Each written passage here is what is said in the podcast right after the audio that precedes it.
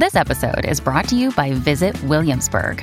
In Williamsburg, Virginia, there's never too much of a good thing. Whether you're a foodie, a golfer, a history buff, a shopaholic, an outdoor enthusiast, or a thrill seeker, you'll find what you came for here and more. So ask yourself, what is it you want? Discover Williamsburg and plan your trip at visitwilliamsburg.com. This is the Get Booked podcast, a weekly show for personalized reading recommendations. This is episode 130, and we are recording on May 1st. I'm Jenn Northington, and I'm here with Amanda Nelson, and we're coming to you from Book Riot. Hello. Hello. Oh, Jinx, that was a nice, that a nice How soothing. Very soothing episode today. Do we ever have Yes. like we don't really do soothing stuff. That's not Not so much. not so much. Speaking of not we have many soothing, what are you reading? I'm looking at the agenda right now, like ooh. Yeah, no, neither of my, uh, not my reading certainly wasn't soothing. What about yours? Oh, well, I have a lot of feelings about it. I, I just finished it, so Oh. like I. mm. Okay, Tell us should I just go? reading. Okay, so Yeah. I finished A Conjuring of Light, which is the third book in the Shades of Magic series by V.E. Schwab, um, and ah, like I'm doing that face that um, what's her name? Oh my gosh, from Parks and Rec, that Leslie Knope makes when she finds out that Knope what's his face. name's about to propose to Anne. That like ah. Oh. Yeah. Um so like the it's it's satisfying as a final book in a trilogy, right? Like you want all of your T's to be crossed and your I's to be dotted Mm-hmm. and everything to be wrapped up nicely. And that is fine and all that it just, I just I really disliked the only female character. And I have a Oh. lot of weird feelings about that. You know, like I'm questioning myself. Was like, is it just me? Does she just have traditionally coded masculine traits that I don't like? But really, I just think she's kind of a Mary Sue which is this is hmm. the first time I've ever experienced a female character where I've been like, oh, that's what a Mary Sue is. you know, I don't know. I maybe I'm gonna sit with it. I'm gonna sit with it. Yeah. and we'll see what happens. And maybe by tomorrow I'll be like, no, I was just being dumb. That it was great. I don't know. I don't, I just. Uh, it's so entertaining, but I'm very. pi- I just I'm picking at it. You know what I mean? Mm-hmm, anyway, that's where I, do. am. Come tell me your Shades of Magic feelings, because it's a beloved series. You know, like uh, people love it, and I I liked it. I just. I don't know. I need time. Okay, what about you? I I I finally finally it's only been out for a little bit, but I feel like everybody else has already read it. But I read Heartberries by Terese Marie Mailhot, um, which is a very sort of spare, sparse. I guess it's technically a memoir, but to be perfectly honest, this felt more like an essay collection to me than a memoir. Um, the the chapters are very sort of separate. I mean, they have through lines, but anyway. I'm quibbling about the marketing this is all we're doing. I we're don't know quibbling about these books. I mean, but I really I thought it was I thought it was really incredible. Um it comes with trigger warnings for uh, child abuse and suicidal ideation and self harm and a lot of um, things. Uh, and so uh, it's really it is rough reading, but because it's so her writing is like so spare and sparse, it reminded me a lot of Maggie Nelson. Like Yeah. she's packing a lot of punch into very few words, and she's not like detailing a lot of things, but you you know you're sort of reading between the lines a lot of the time. It's almost like poetic in a way. Um, it's really beautifully written. It's a hard read, but a really interesting one, and I'm really glad that I read it. Um, but yeah, she's um, she's a Native American um, and grew up on the Seabird Island um, Indian reservation, and like her story is that she you know lost one of her children in a court battle. Um, she herself spent time in foster care. She went on to have more children. Very troubled relationships with men because of the ex- abuse she experienced as a child. Like, there's a lot going on here. Um, and you know dealing with mental illness and it's just it's just a lot um and but it was i thought it was really really good so yeah so that was heartberries by terese marie mailhot do recommend um, let's see. Oh, in exciting news, uh, our giveaway for the mystery books that we're doing this month is still going. You have until 5 9, May 9th. Um, and there are 15, and they are all uh, diverse voices. There are folks of color, there are LGBTQ mysteries in here. It's a really amazing list. Um, and you can enter and see the list at bookriot.com slash mystery giveaway. You should definitely go and do that. Uh, okay, so how this show works. It is a reading recommendation show, like we said, which means that people send us questions about what they should read next or what they should pick for their book club or what they should use in the classroom or what to give to your mom or or or or, or. lots of options. Uh, so if you have a book shaped hole in your life, um, we will help you find a book to fill it. You can send us questions either via email. It's getbooked at bookriot.com. You can pop them in the form at the bottom of the show notes that's on the site. Um, if you have a time sensitive question, please do mention that either in the very first line of the form or the subject line of the email and give us a date by which you hope to have the answer, and we will do our best. If we think we're not going to get to a question in time, or it's a question we've had a few versions of already, we might email you a response so that you don't have to wait. Um, and so you can keep an eye out for those as well. All right, so I'm going to read the first question and then do our first sponsor. I'm just. It's the Jen Show. The top of the show is the Jen Show today. All right, our first question is from Morgan, who says, I'm looking for a good book for my boyfriend. He's never really enjoyed reading, but is trying to change that, particularly because his sister and I just gush over books every time we're around each other, and I think he wants in on the fun. He's mentioned that he might be interested in something like Stephen King, but the size of the books are too intimidating. I think he would particularly enjoy mysteries or thrillers, but any genre is welcome. The most important thing is that the books are not too long and they're easy to get through, so no complicated structures or long lists of characters characters. All right, well, before we dive into that one, our first sponsor is Summer Constellations by Alisha Sevigny. Uh, it is from KCP Loft, and uh, it is about Julia, whose mother announces that she might be selling the family's campground to a real estate developer, which crushes Julia because this is part of her childhood, um, a really important part of her childhood. And then she finds an unlikely ally in the developer's son, Nick, who wants to help her family raise the money they need to keep the campground running. But Julia is not sure if she can trust him to conspire against his own father. Um, and maybe she's also falling a little bit in love with him. So should she trust him with her heart? So this is a uh, story about Summer's possibilities. Um, it's got a strong female protagonist. It's a summer romance. Uh, and you will both fall in love with Nick, the love interest, but also feel for Julia as she tries to figure out what it means to grow up and maybe leave home. Um, and if you like outdoorsy things, this is definitely a book that will scratch that itch. And the author is a former literary agent, which I always think is interesting reading books by people who were like previously editors or agents to see how they approach storytelling. It's usually about the same, but you know, it's I just think it's an interesting thing. So that's Summer Constellations by Alisha Sevigny. Thanks so much for sponsoring the show. All right, so Amanda, what do you have for our reluctant reader who maybe wants a mystery or thriller? Okay, I went with the other author whose brain I am frightened of other than Stephen King, and that's Gillian Flynn. So I picked Sharp Objects by Gillian Flynn, which the trailer for the adaptation, um, which stars Amy Adams, just dropped. Uh, I don't. I think it's HBO, maybe. Don't hold me to that. Anyway, Amy Adams is in the adaptation. That's all you need to know.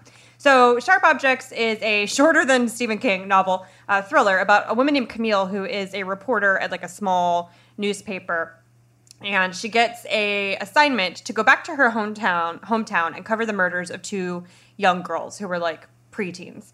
Um, she doesn't want to go back because she has a terrible relationship with her mom and her mom's husband and her stepsister. Um, they've hardly they hardly speak. Camille hardly speaks to her mother. Her mother's like a hypochondriac. Um, she barely knows her half sister, who, uh, who is 13. Um, but she needs to keep her job. Camille has a lot of personal problems. Uh, she's got a drinking problem. She does there's self harm, um, and so she goes home and she stays in her family's like huge Victorian mansion because her family is like a founding family of this little town.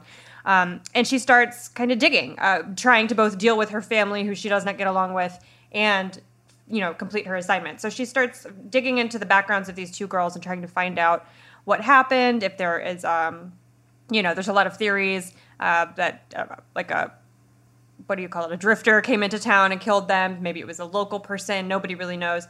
And so she's dealing with like her own demons and her own family and her own psychological um, damage, while at the same time, the closer she gets to the truth about what happened to these girls, the like the, the worse it all gets. And then it comes to, you know, this big climax that is very twisty and weird and creepy in, in very traditional Gillian Flynn kind of fashion. Um, so I think it's got a lot of the markers of a good Stephen King book, uh, which you said that he would be probably most interested in if it weren't for the length, in as much as like humans are the real monsters, jazz hands. Uh, and and it's it's it's it's creepy. Like it's just creepy, and you will never. I can't, man. I, I want to like warn you about what you're going to be scared of after, but if I do that, it's going to spoil it, so I'm not going to. But you will be scared of some stuff that you're probably not usually scared of right now uh, after you read this. So that's Sharp Objects by Gillian Flynn. I think that was the darkest use of jazz hands we've ever. You'll be scared of everything happy, happy, happy. Fun times. Um, yeah, I went more towards the supernatural horror end of Stephen King. Um, and I picked Into the Drowning Deep by Mira Grant, who is also known as Seanan McGuire. Um, and I picked this one because it's not like the shortest book. I guess it clocks in around 400 pages, which sounds long, but this book reads really quickly. Like in my memory, it is a fast read because the pacing and the characters just suck you right in. Um, it is about oh, get it, suck you right in, into the dragon. I did not intend it, but I'll go with it. Um, so this is about a crew of scientists and doc- documentary filmmakers who set off to the Mariana Trench, um, and they are actually the second expedition to go to the trench. And the first one, seven years prior, was lost, like all hands lost at sea, and a little bit of footage made it back, and they had been there to film a mockumentary about mermaids, but the footage makes it look like they really did encounter mermaids, and nobody knows what actually happened. So seven years have gone. They've the company that sent the original one is like has like you know spent time in court and like lost money and but they still really want to know what happened to the previous crew so they put a new crew together they send them out to the same spot and one of the people on the crew is the sister of someone who died in the first mission. So she's basically there to like both because she believes that mermaids are real and that they're scary and like killed her sister. And um so she's like there both for sort of, you know, vengeance slash family resolution stuff and because she thinks like she really does care about the science of this. Um and there's a bunch of other characters. You get to meet one of the like the personality who's um sort of, you know, the on-screen voice of the documentary. Um, there's some big game hunters who signed up on the chance that they'll get to shoot a mermaid. Like there's there's other scientists. There's all kinds of different characters, and um, they're all really engaging and interesting. It's a really fascinating sort of cross section of like who like if you think like who would go on a mission to potent to find or like disprove mermaids. Like who would like possibly killer mermaids. Who would go on that boat? Like that's what mira grant was thinking about and that's who she put on the boat. And it's really it does get bloody and gory but i wasn't like like nightmare terrifying for me and I'm a little bit of a wuss so I think most people will be okay. Um, but I'm definitely not going anywhere near the Mariana Trench and like I definitely like will not go into deep ocean water anyway because I saw Jaws at a formative age but, like, this just adds to that. You know what I'm saying? Like that like there are scary things in there is all I'm saying. Um but yeah, it's fun. There's a lot of great characters. It does like have that supernatural horror tinge to it, um, but it's not nearly, I don't think, as as intimidating as some of Stephen King's works. And there's it's the first in a series, so there's more where that came from. And Mira Grant has a bunch of other series, so if this like if the writing style appeals to your boyfriend, I think there's a lot more where that came from. So that's Into the Drowning Deep by Mira Grant. Okay, question two is from Tracy, who says, I'm traveling to Greece with my mom, who is newly divorced after 40 years. She is working on being independent and finding herself. I'm looking for books about mother daughter relationships, independent women, and any stories about Greece in general that might help me appreciate the country when we're there in July. I'm not into religion, YA, or love stories. Bonus for strong female main characters.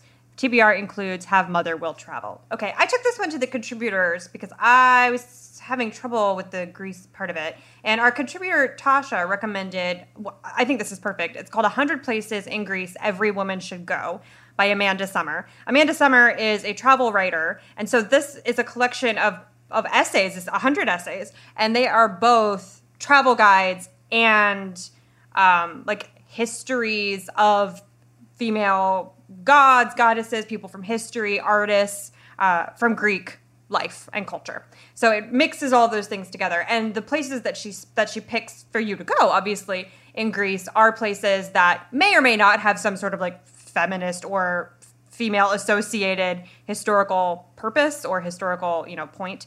Um, but she does weave in other women who have gone or um, you know famous writers and, and artists who have maybe painted that spot or you know things like that. So she talks a lot about you know the, the stuff that you would expect to see in a travel guide to greece you know like athens and um, that kind of, and corinth and all of those sorts of things. But she, and the river styx which you can float down, so that's interesting. Um, yeah, there's historical stuff in in the in uh, some of the essays about like women's underwear, the ancient temple in Corinth, and how it was tied to the city's prostitution ring, and just the uh, cult, the religious cult on Lesbos, like all of this. Um, not it's not. I wouldn't call them off the beaten trail sort of things because these are very well known tourist destinations, a lot of them, but.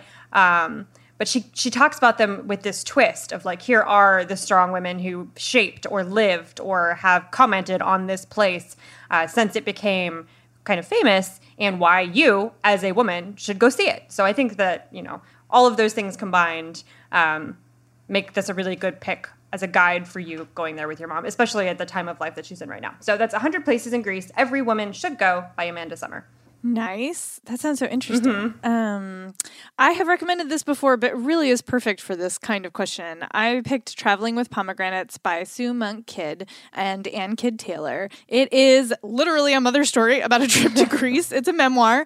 Um, Sue Monk Kidd is the author of The Secret Life of Bees and other novels like that. But this is her memoir of traveling with her daughter um, two different times, really. So, what her daughter sort of struggled to find her way in life, and they went went to Greece together and like had, you know, some mother daughter time. And then years later, they did the trip again.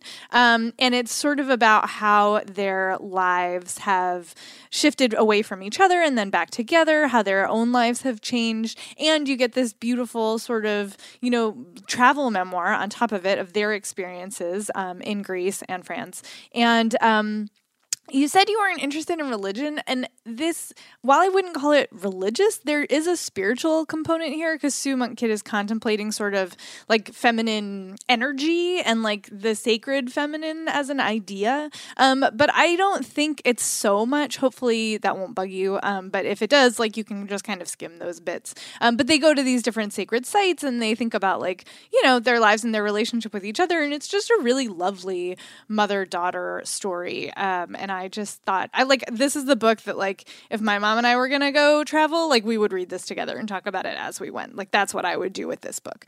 So that is Traveling with Pomegranates um, by Sue Monk Kidd and Anne Kidd Taylor. All right. Next question is from Elise, who says, I'm just about to finish grad school and we will be starting an internship in NYC in September on my 30th birthday. I would love to spend the summer reading books set in NYC to give me a feel for the city and some history and to help me make a list of things to do and see there. I'd prefer fiction, but I'm fine with nonfiction. I just finished The Golem and the Jinni and loved it. Can't remember any other book I read set in NYC. All right.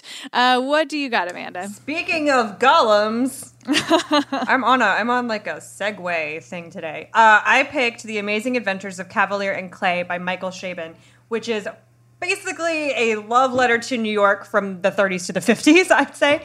Um, it actually doesn't entirely take place in New York. There are some bits in Prague and some bits in Alaska, but it is mostly about New York City. Um, so the main character's name is Joe. He uh, lives in Prague and is a young Jewish artist. His family has bought his way out of Prague because of the Nazi threat, and they're trying to get him to New York City to safety. Um, and he, the Nazis, as was common in that time, took his money, refused to give him the papers that he needed to leave. So he is him and his teacher, who is like this Houdini kind of figure, figure out a way to smuggle him out of Prague to New York City, and they do so by putting him in a box um, with Prague's golem that is being shipped out of the country. So he does that. So he's like in this box for forever, escaping this threat. And he lands in New York City in uh, Brooklyn, where his cousin Sammy lives.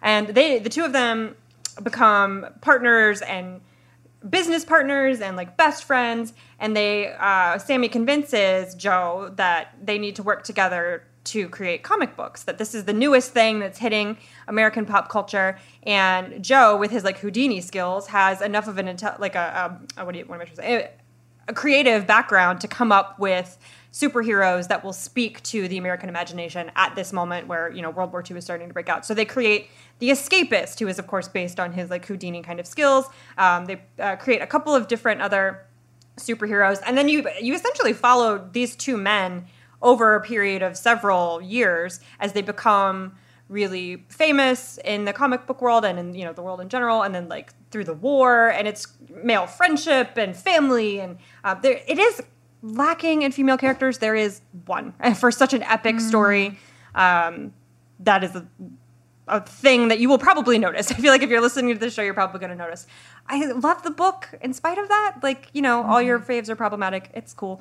Um, I mean, it's not cool, but you know, whatever. But it's still such a good story. It, uh, Chabon is a great, he's just a great writer. And this was the first book that I ever read um, that was like contemporary fiction when I, because you know, I only read the classics for most of my reading life up until the last like five or six years.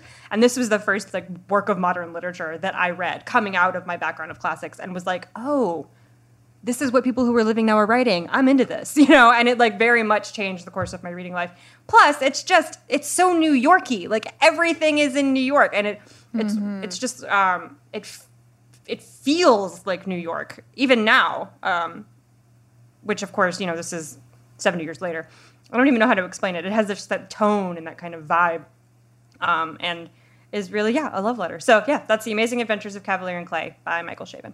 Yeah, I read that book the first summer after I moved to New York, and it definitely worked out very well in terms of like atmosphere. Yes. Um, okay, I picked Saint Mazie by Jami Attenberg. I feel like I should disclose I know her personally, but I would recommend this book anyway because it's such a good New York book. Um, it's set during the Jazz Age, and um, so like you know prohibition and like depression and all of that stuff is like looming.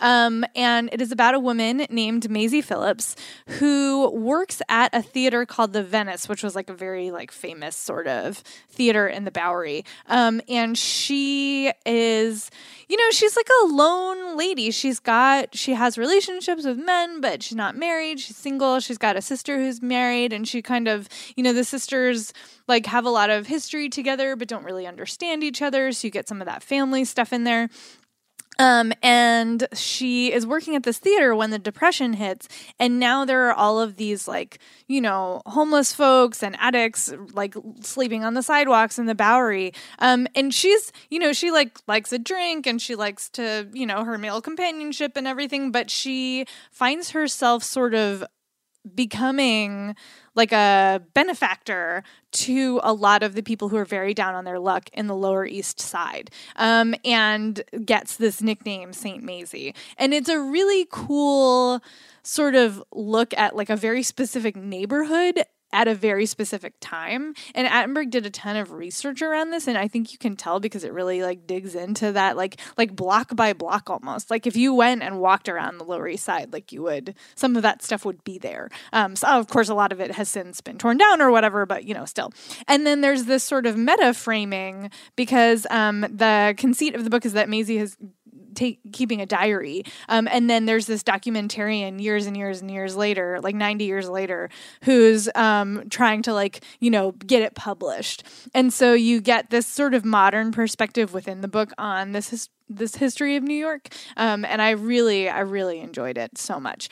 And it was actually inspired by um, a real woman who was profiled in a classic of New York literature up in the old hotel. So if you did a side by side read of that, that would also be really fun and interesting. Yeah, so that's St. Mazie by Jami Attenberg. All right, question four is from Lauren, who says A friend recommended A Secret History by Donna Tartt, and it changed my life. What other books can I read about an outsider joining a friend group that has deep secrets, secrets that might involve the occult or murder, secrets that ultimately make or break the group and the narrator? I also enjoyed Bittersweet by Miranda Beverly Whittemore and The Anatomy of Dreams by Chloe Benjamin. Okay, I picked If We Were Villains by M.L. Rio, which is also about a group of friends in a snooty college studying things no one needs until one of them dies. So there's a lot of parallels. Um, this one takes place in a it's called Dellecher is the name of the school. It's a classical conservatory, and as in the Secret History, this is not a real school. Um, it's in the Midwest and is a very fiercely competitive art school um, where the classes study like choral singing and visual arts. And there's a acting or a theater section but the theater section only does shakespeare ever. So the seven kids who you're following well kids you know quote uh, seven college students who you're following in this book are the shakespeare troupe. It's their last year of school um, and they have become super super close over the four years that they've been in college. Um, all of them have these you know, kind of set roles in their group. Like one of them is the villain, and one of them is the temptress, and one of them is the ingenue, and all of this kind of thing. Um, and they've set themselves into these roles both on and off the stage. And then in the fourth year, all of that gets turned upside down, and one of them dies. Uh, and you know this, like just like in the Secret History, you know this from the beginning. The narrator is one of the, the kids from this group, and he is in jail. Um, and it's 10 years after the events of the novel. And so you're really sitting with him as he tells the story of what happened to this group of friends, how their obsession with Shakespeare and tragedy and drama and interpersonal drama um, really coalesced into this final act of violence. And looking back, he realizes like how he was manipulated and how all the other um, mem- all of his other friends were manipulated. And he's like telling this story to a police officer who has also become obsessed with the case.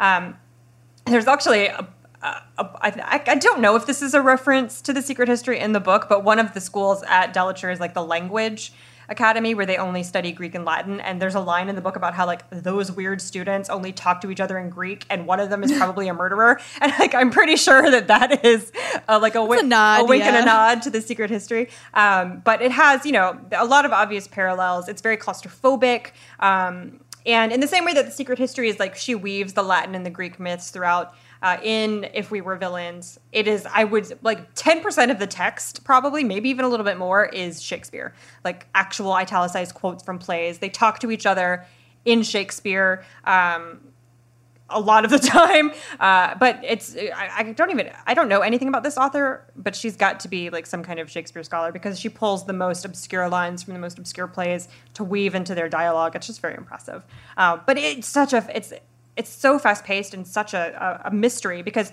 unlike well, is it unlike the secret history? I don't remember if she tells you who dies at the very beginning of that one. I don't think so. Yeah, you know who's dead. You don't right. know how it happened. How it happened, yeah. So unlike the secret history, you don't know who's gonna die in this one. Like that is the thing you're trying to solve. You can, and she tells the story in such a way that you think it's one person when it's really somebody else. Um, and the reason why that person dies is not what you're expecting. Like it's just really well done. So yeah. So that's If We Were Villains by M. L. Rio.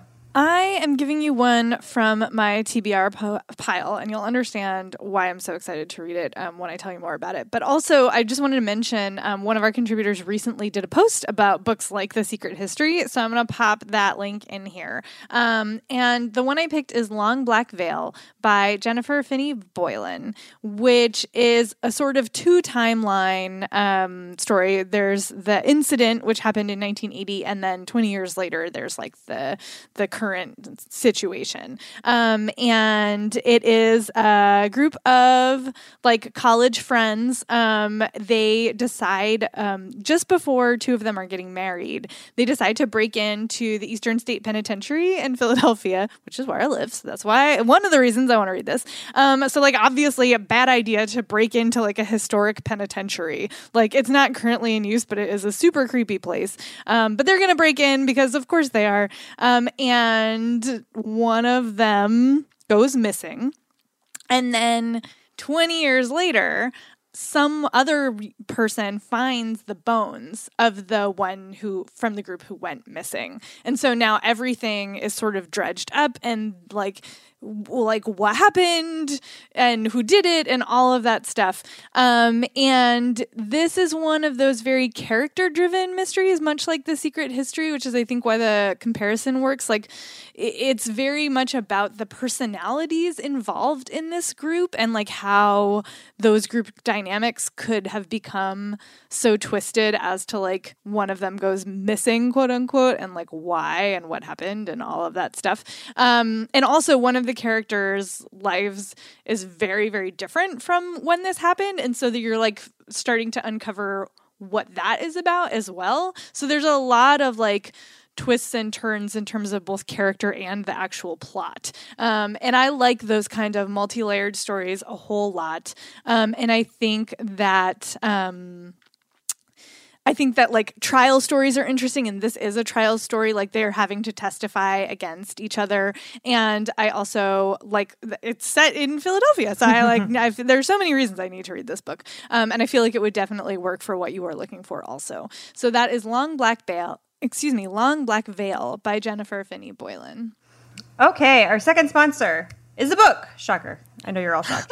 Contain your surprise. Uh, it's The Theory of Happily Ever After by Kristin Billerbeck which is from Revell Books, which is a division of Baker Publishing. And the main character here is Dr. Maggie McGuire. And to her, happiness is very serious, serious science, that is, chin hands, uh, because she is, in fact, a scientist. But, you know, science isn't offering an explanation for everything that's going wrong in her life, including being dumped by her fiance and her reaction to it, which is much more emotional than she expected. And she is like on a full on ice cream chick flick on the couch kind of binge. Um, so her friends are, are concerned about how she's sort of spiraling out of control after this breakup. So they book her as a speaker on a New Year, New You cruise, thinking that, you know, you have to focus on how to improve other people's lives, which will help get you out of the funk. And of course, she's wondering if she's quali- qualified to teach other people about happiness anymore, despite it being her area of science. But then a handsome stranger on board insists to Maggie that smart women will never be happy, and she sets out to prove him wrong. And of course, along the way, she may discover that happiness is more to do with your heart as opposed to your head, or maybe a nice combination of both. You got to read it to find out. So, that is The Theory of Happily Ever After by Kristin Billerbeck. Thank you for sponsoring the show. All right, our next question is from Camille D, who says Last year I read After Her by Joyce Maynard and loved it. I was haunted by the story of two sisters who lure a serial killer in the hopes of helping their dad, detective uh, or sheriff, I don't remember, who is slowly unraveling under the strain of solving the case. Uh, let's see the beautiful portrayal of the sisters' relationship, the super interesting serial killer facet, and the vivid North Carolina California setting helped make this book one of my favorites of last year. I'm looking for a read alike. The closest I've gotten is Descent by Tim Johnston, which was good, but I need more. So, a literary novel with some sort of murder mystery, but also a strong bond between siblings is what I desire. Extra points for vivid setting. I've already read Attica Locke, by the way, and she is everything. Correct. She is everything. Um, I'm just going to keep talking. I picked The Secret History of Las Vegas by Chris Abani for this because when I think about sort of literary ish novels, meaning like they're much more focused on the writing style potentially, or, th- or there's a strong writing style as well as a strong plot. Um, this book definitely comes to mind. It is set in Las Vegas, as you might imagine, and it is very setting immersive. Like you really do feel like you're there. But what's interesting about this book is that you spend a decent amount of time sort of outside of Vegas proper, which is not something I remember a lot of Vegas focused books doing. Um, there is a detective named Salazar who is trying to solve a recent spate of murders, and he uh, like stumbles across a, a pair of conjoined twins who are part of a circus, um, and they have a container of blood near their car and like are not able to adequately explain why there is a container of blood near their car. Always be able to adequately explain the blood. I mean, you like if you're going to carry around a container of blood, you should be able to explain it. I'm just saying. So he arrests these conjoined twins and um they're not talking. And so he brings in a uh, doctor named Sunil Singh, who is originally from South Africa, who, stu- who specializes in the study of psychopaths. And so what you're getting is sort of Salazar like trying to figure out if he's actually apprehended the killers, um, and Dr. Singh trying to like get the twins to talk to him, and they are really not interested in talking to him. Um, and then you start to find out about Singh's background, which is very intense. Um, and he also is having a relationship with a prostitute named Asia. And then there is like an assassin, and there's a lot going on. There's so much going on in this book, like so much. And it's not, how do I want to say this? Like it is not unproblematic in that like these characters are kind of terrible people part of the time but they're also like you also see how they got to who they are. And like nobody is excused from their behavior but like you see some explanations. Um, and then there's like the whole murder mystery part of it. There's the whole circus part of it. And the bond between the brothers is really interesting. And it evolves in a kind of fascinating way. And I had never read a book about conjoined twins before. I have no idea like how realistic this portrayal is. Um, so I should caveat with that. But I, it was like fascinating. Like the whole book is just a fascinating, weird, like dark jigsaw puzzle of a plot. Um, and yeah, I think you will find I think you will get sucked into it. Whether or not it's exactly what you're looking for, I'm not sure, but I think it is worth your time. Uh, so that is The Secret History of Las Vegas by Chris Abani. Okay, my pick for you is Dead Letters by Caite Dolan-Leach.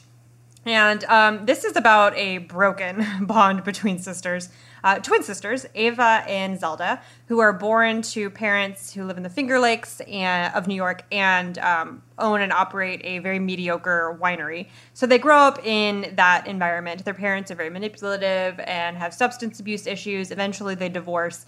Um, and Ava and Zelda kind of latch onto each other as a way of you know surviving their really difficult home life. Uh, and then Zelda betrays Ava in a really really big way, and Ava flees. She runs off to Paris, where she does not speak to her sister for two or three years, I think, when the book opens. Um, and Zelda is left on the winery caring for her mother who is an alcoholic who also has early onset dementia so she is just you know a holy horror to deal with and zelda feels very abandoned by Ava, despite the fact that she really did kind of drive her away. But then when the book opens, Ava gets a note, um, or was it a call? I don't remember, from her mother that the, the barn on the property is burned down. It was locked, and Zelda was inside and is now dead. So Ava comes back immediately, uh, goes home and starts poking around her sister's trailer because she refused to live in the house and around the house and starts getting the feeling that Zelda was not in that barn, that her mother, you know, in some kind of drunken hallucination or um, period of dementia, maybe imagined it. The barn did burn down, but she doesn't think that Zelda was in it. And she starts getting clues, emails, text messages um, that are signed from Zelda. She's leading her on this kind of bizarre scavenger hunt to both both like as vengeance for having left her, but also as a way to explain her the things that she did to betray Ava um, and to kind of make it up for her, make it up to her. So you're you're watching them in this really truly bizarre way work out their family drama um, despite the fact that zelda is gone and or dead? You, you, er, question mark? And that is the mystery that you're you're trying to really get to the bottom of is whether she arranged this elaborate staged thing to bring ava home so she could work out her issues with her or whether she is actually dead and like died in a, a time where she was scheduling all these emails and texts to go out uh, to Ava for some reason. So you you know you're poking at it, trying to find out what happened, and the relationship is so odd these twins because it's not just that they're twins and are close because of that, but also because of their parents.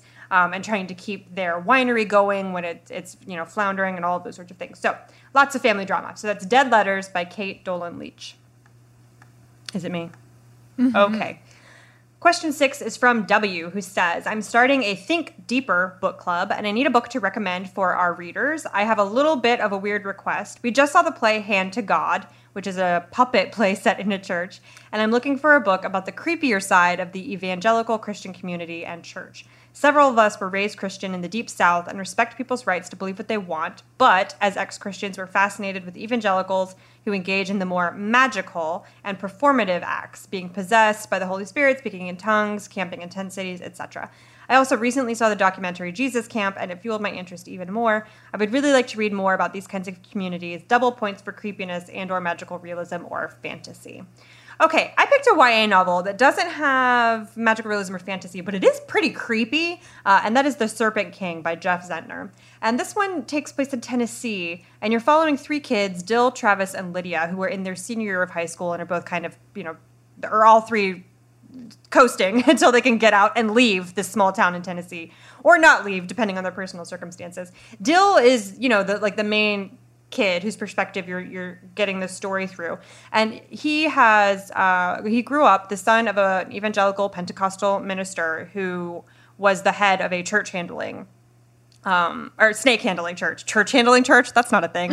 snake handling church, uh, which is a one of the more kind of you know air quotesy magical aspects of really fringe Pentecostal evangelical Christian communities where they think that they are given this power by God to resist serpent venom, essentially. Um, and so he's raised by this Pentecostal snake handler who is now in jail. And I won't tell you what he's in jail for. It doesn't have anything to do with snakes or church handling, which is apparently a thing I've invented. But so Dill's dad is in jail, and now he is dealing with his mother, who blames Dill for his fa- for his father's incarceration, and is just waiting for Dill to get out of high school so he can get a job and help her pay the bills. Like this is all she wants for him. He, however, is a musician, really wants to get out of Tennessee, away from his family past and go um, you know like start a new life for himself where there no one calls him the serpent king and like there aren't any whispers about his family and their weird culty church or any of that sort of thing.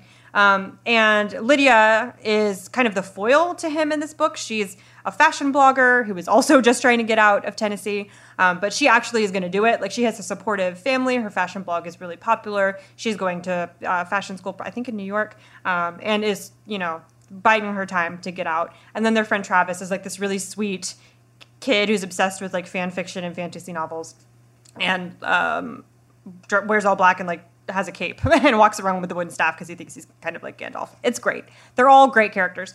Um, but this this like thing of being the son of a snake handling preacher really hangs over the entire story and the really dramatic and very sad events that come later in the book. This is one of these books where like a thing happens in the book that's so upsetting that I like DM'd the author on Twitter, you know, and was like, "How dare you?"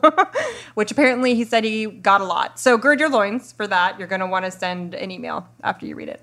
Um, but it's great and has a lot of and it's a great book club pick. It's got a lot to pick apart and think about. So that's The Serpent King by Jeff Zentner. So I kind of went down a side road with this question. I don't have a Protestant Christian book for you. Instead, I want to recommend Purple Hibiscus by Chimamanda Ngozi Adichie. Um, she like side note regarding problematic faves. She has said some problematic things regarding trans women um, so you might want to consider that when you're thinking about whether or not to pick up this book. Um, but this is her debut novel and i think it really digs into not just like what it is like to, what it looks like when you know fundamental christianity is a thing for a family but like what the inside of that family experience is like. Um, and uh, it is about a young girl named kambili who um, lives in Nigeria, and her father is very wealthy and an upstanding member of the community and very Catholic, like obsessively religious. Um, and her home life is terrible. Uh, this book comes, and I'm gonna, I am gonna talk about it for a minute. So if you are triggered by descriptions of domestic violence, you might want to forward ahead a little bit.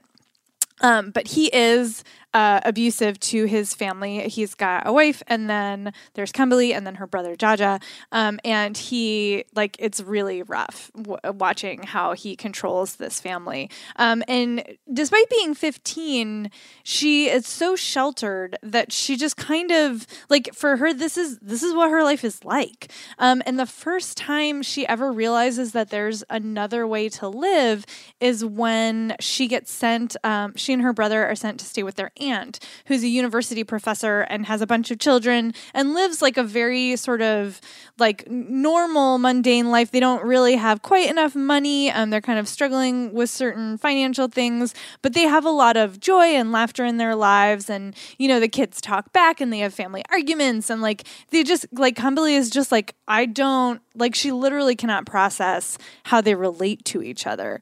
Um, and this is sort of the first time that she understands that like maybe there's something wrong about the way that they live. Um, and uh, also, what's happening is that Nigeria is um, having a military coup, and her father. One of the things that he does is run. He's a publisher of the local paper, a local paper, and he allows his staff to run like really politically accurate but also inflammatory under censorship rules um, you know editorials and is constantly having to like get his editor his lead editor out of jail you know for being put there by the powers that be for speaking the truth.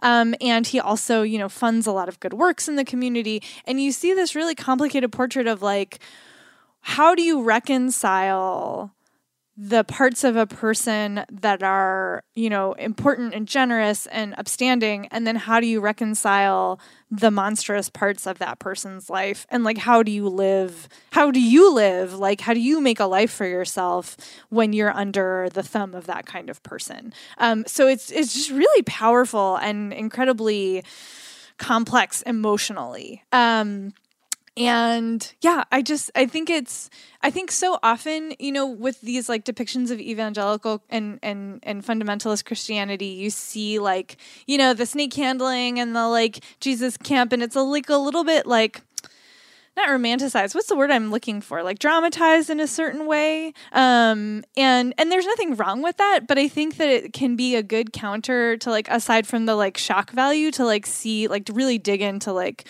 what some of the consequences of obsessive religious behavior might be. How do they overlap with mental illness or domestic violence? Like how how how what are all of these things look like when they're mixed together? Uh, so yes. So that's purple hibiscus by chimamanda ngozi adichie. And i'm not saying just caveat real quick so we don't have to dm me. I'm not saying that fundamentalism necessarily equals mental illness. I'm just saying that sometimes there are intersections and this book talks about those right. don't at me no don't at me i mean yeah that's what that's all I'm saying. Okay. Our last question is from Jody, who says, I would like to get more into science fiction. I've read the Old, Old Man's War series by John Scalzi and loved it. I tried to read A Long Way to a Small Angry Planet and couldn't finish it. If you have any fast paced, action packed science fiction recommendations, I would really appreciate it. What you got, Amanda? I just, you couldn't finish it. I know. I felt kind of the same way. this is the first question we've ever gotten that was like, "I did not like the Becky Chambers. Please give me something something different." Which I, love. I kind of love that you know mm-hmm, mm-hmm. somebody had an interesting and different reaction to that book than I did, um, and all of us did. I don't know. Anyway, totally not on topic. My pick for you is Infomocracy by Malka Older, um, which the third book comes out this year at the end. I think in the fall. So it should be complete um, pretty soon. But the second book's already out, so you can go read that one if you like the first one.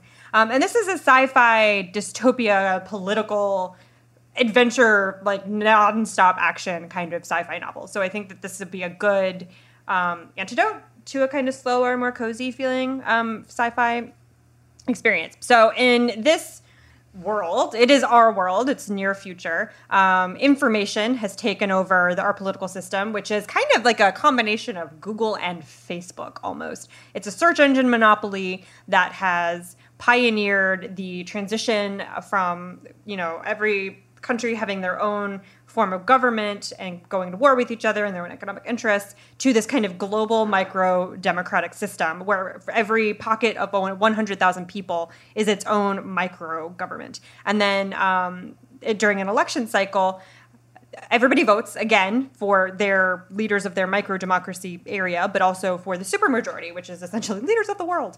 Um, and that is what's happening. The book is, is takes place when a supermajority election is occurring, and so all of the characters that you're following have some sort of vested interest in this situation. Uh, Ken works for a party, the Policy First Party, and he like really, you know, has drank the Kool Aid. Like he believes in this party and their platform, and he's trying. He works as kind of a mm, like a not a secret agent, but an, like an operative. He's a political operative, very West Wingy uh, kind of a thing. And his he is working to make sure that they get a supermajority, essentially. There's another character who's. Um, I, I don't want to say terrorist. I don't know that that's how she would necessarily frame it in the book, but who does not believe in the in the idea of this democratic micro democracy system, and so he's trying to overthrow it. Mishima is my, an anarchist. Yes, anarchist. Thank you, thank you. Um, Mishima is my favorite character. She works for information. She is like a secret agent for information. She's like a dangerous lady, um, and information is such a weird concept in this book because they aren't a political entity. Like they're not working to elect XYZ party or they shouldn't be. Um, and they're they're like they believe so purely in what they're trying to do, um, but it's also super scary and creepy and weird that what they're doing. As you know, Google and Facebook are scary, creepy, and weird. But I'm sure Mark Zuckerberg fully believes in like the truth and goodness of whatever he thinks Facebook's purpose is. Um, anyway, so all of that is happening, and of course, there's like a big political conspiracy where one party is trying to take over the supermajority in a way that is uh, sketchy. Um, so yeah, dystopia, lots of tech. Um, there's a lot of like fighting and and spying and Game of Thronesy stuff, but without the dragons or the supernatural anything, just political intrigue is what I'm saying. Games of, Game of Thrones is not synonymous for political intrigue, Amanda. So yeah, go read that. Infomocracy by Malka Older. It's real good. I love that book. Uh, isn't it funny how certain shorthand comps just like eat your Yes. I have to stop Yeah, myself from I being know, like I know. someone tries to take over a government. It is not Game of Thrones. That is not That's not the only example of that. But it is the prevalent moment in society, so I can see how that happens. You know, this question was weirdly hard for me because I was trying to think of science fiction a that I haven't already used up my recommendations for. B that has like the humor as well as the action and science that the Old Man's War series has.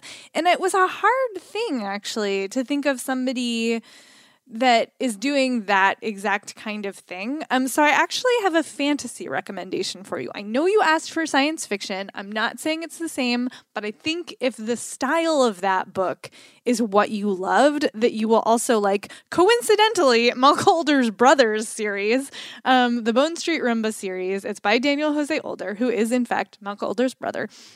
The first book is called Half Resurrection Blues, and it has that very like sort of quippy, quick dialogue thing that Scalzi tends to do, um, plus a lot of like ghosty supernatural hijinks. Um, it's set in Brooklyn, and the main character is Carlos Delacruz, who is literally half dead. Like he died and then was partially resurrected. Um, so he's not 100% alive, but he's not dead anymore. So he's this thing they call an in betweener, and he works for the New York Council of the Dead um, as a like agent. Um, and his job is to deal with like supernatural beasties who are running amok. Um, and he thinks he's the only one. And then he encounters some other entities who are like straddling this line between life and death, and they're not supposed to be. Um, and there is a sorcerer who's summoning demons who are like eating uh, slash destroying the benevolent spirits of Brooklyn, which is not like down, they're not cool. Um, and they've also taken out some of the Council of the Dead's other agents. And so Carlos is like, oh, I gotta like he's basically assigned to stop this and he doesn't know how he's going to do it. Um, there is a little bit of a love story in here too and and one of the interesting things is that Carlos doesn't remember much about his previous life and so you have a little bit of a personal mystery unwinding at the same time that you have this big like who is trying to mess up the stasis of of the underworld in New York City. And it's so good on Brooklyn, like having lived in Brooklyn for a little while, like these places, like you can go there and like stand under the arch that a big battle takes place under and be like, oh, I bet there are spirits up there. Like, I bet there is, I bet this is a portal to the underworld. um, I was very sucked in by it. And there is, there is more because it is only the first in a series. And yes, the three of them are out. So it is a complete series. So that is a thing that a lot of people like, and you can have that. Uh, so that is Half Resurrection Blues, which is the first street in the Bone Street Rumba series by Daniel Jose Older. And that's our show. Woohoo! Thank you so much for listening uh, to our ramblings. um, if you would like to leave an, a rating, a rating and or review on Apple Podcasts, we super appreciate it. It helps other people to find the show, and we do love to see the feedback. Thank you so much to today's sponsors, and you can find me on social media on Tumblr. It's jennirl.tumblr.com, and that is Jen with two N's. Oh, sorry. I'm at I'm Amanda Nelson, uh, mostly on Instagram. I was thinking about my Instagram account there. Like I went down a mental rabbit hole Oh. about Instagram. Sorry about that. It's all right. Your Instagram is excellent. There's a lot of like your kids, and then books, and then your your animals. I like it. Thank you. No problem. All right. Well, that's enough of our mutual admiration society. we will we will talk to you next time.